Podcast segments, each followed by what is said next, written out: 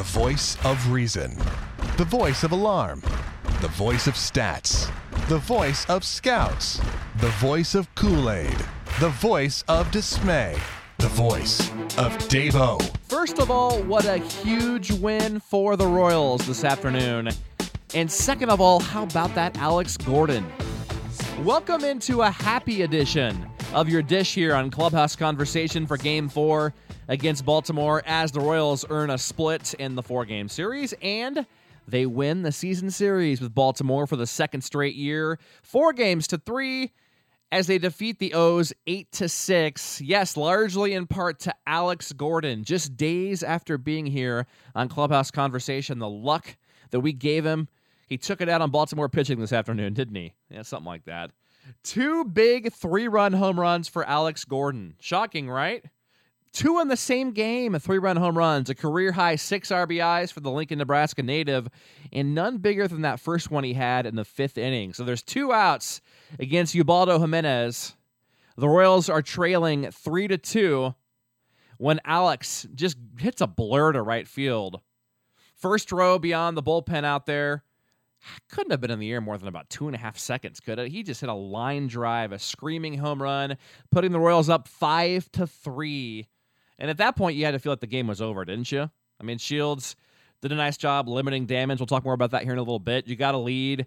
But just to make sure the game was over, in the bottom of the seventh, off Troy Patton, Alex did it again, this time with nobody out and two on, as six of the eight runs came directly off of the long ball for the Royals. And then Baltimore got three of their six off of the one out three run shot by Adam Jones in the ninth against Aaron Crow. So it shows you once again what we've been talking about here on Clubhouse Conversation all year the Royals' lack of power costing them games as you see other teams getting a large portion of their offense off of the long ball. So Baltimore today, half of their runs, three of their six came off the long ball. And the Royals, six of their eight, 75% came off the long ball thanks to Alex Gordon. So you can see what the home run ball does when you hit it. But let's also give James Shields a lot of props in this one as well.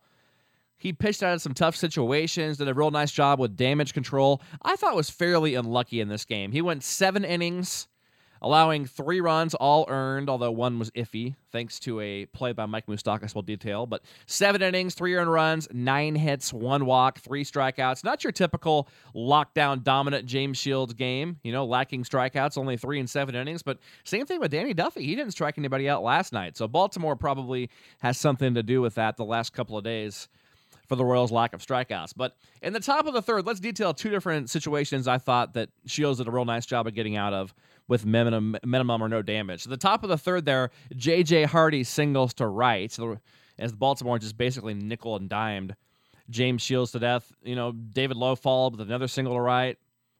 Then Jonathan Schoop tries to give away an out, but Mike Moustakas is very late coming in to field the bunt. Throws high to Pedro Ciriaco covering first and all of a sudden it's a base hit, although it should have obviously been an out. And Baltimore has the bases loaded on three straight singles with nobody out. And then you get another hit from Nick Markakis. That's four singles in a row. He singles to right, scoring two. Manny Machado then flies out to Nori Aoki for the third run. And then you have Adam Jones singling. So that's the fifth single of the inning. So three runs are already in, five singles already and Baltimore has just one out and runners at first and second, okay? So three to one at that point. The Royals hadn't scored their second run yet. So three to one Baltimore at that point. Three runs already in. Runners at first and second, one out, and Shields buckles down, goes to work, and gets out of it. Chris Davis, he got him to ground out. Then you had runners at second and third.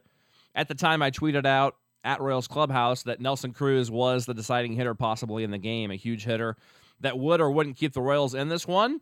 And as things turned out, Shields got Cruz to fly out to left, and the Royals escaped down just three to one when it could have been five to one. So nice job there by James Shields as he got singled to death. Once again, another example though about how when you don't give up the extra base hit, you're able to survive.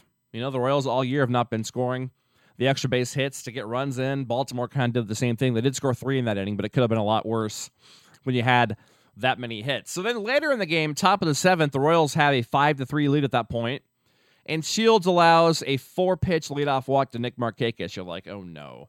Then a single to Manny Machado. You have first and second, nobody out. Royals five to three. Shields now his pitch count around 90. Once again, buckles down, strikes out Adam Jones.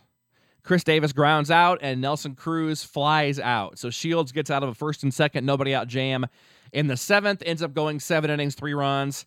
And the Royals then, you know, ahead five to three, were able to tack on three more in the bottom of that inning after a Hosmer walk, a Billy Butler double as he swung 3 0, cranked one to straightaway center off the base of the fence. And then Alex Gordon, a three run shot to put him ahead 8 to 3. The Royals coasted from then on. They went to Aaron Crow in the ninth, who did allow a three run home run. His first earned runs allowed of the year, by the way. You know, good timing, wasn't it, to get it today?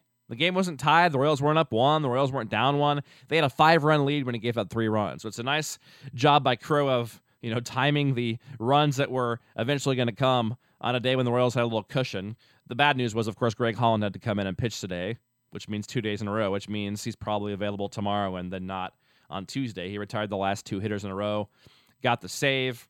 So the Royals win the season series with Baltimore. I said coming into this homestand, I was expecting a split with Baltimore. They got that. They're now sitting four and two on this very important 15 game stretch. My goal was 10 and five. The Royals are right there. If they take two out of three the next three series, they get 10 and 15. You got to like their odds too. Let's take it series by series. But with the White Sox coming in, first of all, you probably heard Jose Abreu, their complete stud hitter, perhaps the best hitter so far in the American League. Jose Abreu put on the DL with tendonitis in his left ankle. I've never heard of that injury before. I've heard of tendonitis in the wrist or the knees, but not in the ankle. So the Royals catch a break there. Jose Abreu going on the DL. Chris Sale is still out in a rehab assignment. The Royals will miss him as well. So the two best players for the White Sox, the best bat and the best arm, the Royals will miss in this three game set. And I love the Royals' odds in the first two games to get two out of three here, just the next two alone. Get that winning streak back to four because you've got Jason Vargas going tomorrow against Scott Carroll. If the name sounds familiar, it's a longtime KC folk. He was born here in KC Mo, went to Missouri State. Scott Carroll, the right hander, very, very ordinary, and that's probably being a little bit kind. He's one and three with the 5 2 4. He's gone just 22 and a third, allowing 33 hits, only seven Ks and six walks, and opponents hitting 351 against Scott Carroll. So you've got to love the Royals' chances with Vargas against Carroll tomorrow. Ace Ventura, I got to love him pretty much whoever he pitches against. But Andre Rienzo, decent for the White Sox, 3 0, 4 2 30 innings, 24 hits, 17 Ks, 14 walks. But Rienzo can be, you know, off with his control, his command at times. I've seen him throw a couple of times. Looks pretty good, but that's a matchup that greatly favors the Royals as well. I mean, they're big favorites in these first two games. Game three, the Royals have Jeremy Guthrie going against a tough lefty. It's always tough. Jose Quintana seems to always shut down the Royals, doesn't he? He's a tough cookie there. The lefty is 2 and 3 with a 3.67, 54 innings, 54 hits, but he struck out 45 in those 54 innings and walked just 15. So it'll be a tough matchup for the Royals in game three. Love to see them get these first two games. Then game three could be a complete gravy game. And I know I make it sound so easy. like, like it's a foregone conclusion they're going to win these, you know, the first two games against the White Sox. I know it's not that simple, but the odds definitely favor the Royals, especially without Abreu. I think the White Sox are starting to come back down to earth a little bit. They have played pretty well, actually, the first part of the year, but of course, a lot of that was because of Abreu and Sale, who the Royals will not see in this series. So nice job by the boys in blue against Baltimore. It's nice seeing Billy Butler starting to come around. He hit two track shots to right center in this series that were caught up against the fence or right in front of it. Those will be home runs later in the year. He hit one to the fence today on a 3 0 count. Billy Butler, you know, had several hits in this game, or this series, I should say. So that's good to see. Alex Gordon, you know, a couple hits yesterday, had six RBIs, two big home runs today four hits for the day for AG. He's starting to come alive. You feel like Salvador Perez is close as well.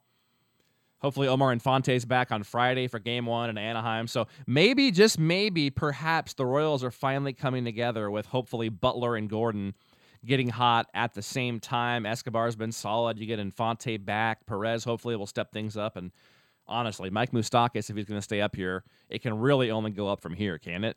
just a law of averages, it would just seem like it could only go up from where he's at right now. So perhaps the Royals are in a good place right now, and the recipe is there for them to take that 10 out of 5 or the 10 out of 15 as I predicted. People laughed at me, but I had a feeling the Royals would start hitting. I had a feeling they'd start winning some games, and perhaps the recipe's there with guys getting hot in the middle of the lineup. A couple not so great pitchers the next couple games for the Royals and missing some of Chicago's key players. So we'll see if the Royals can keep things going against the Sox. We'll have your recap tomorrow night after game one. Until then, enjoy your day back at the office on Monday, or you may be listening to me right now at the office. And we'll talk to you tomorrow night here on Clubhouse Conversation.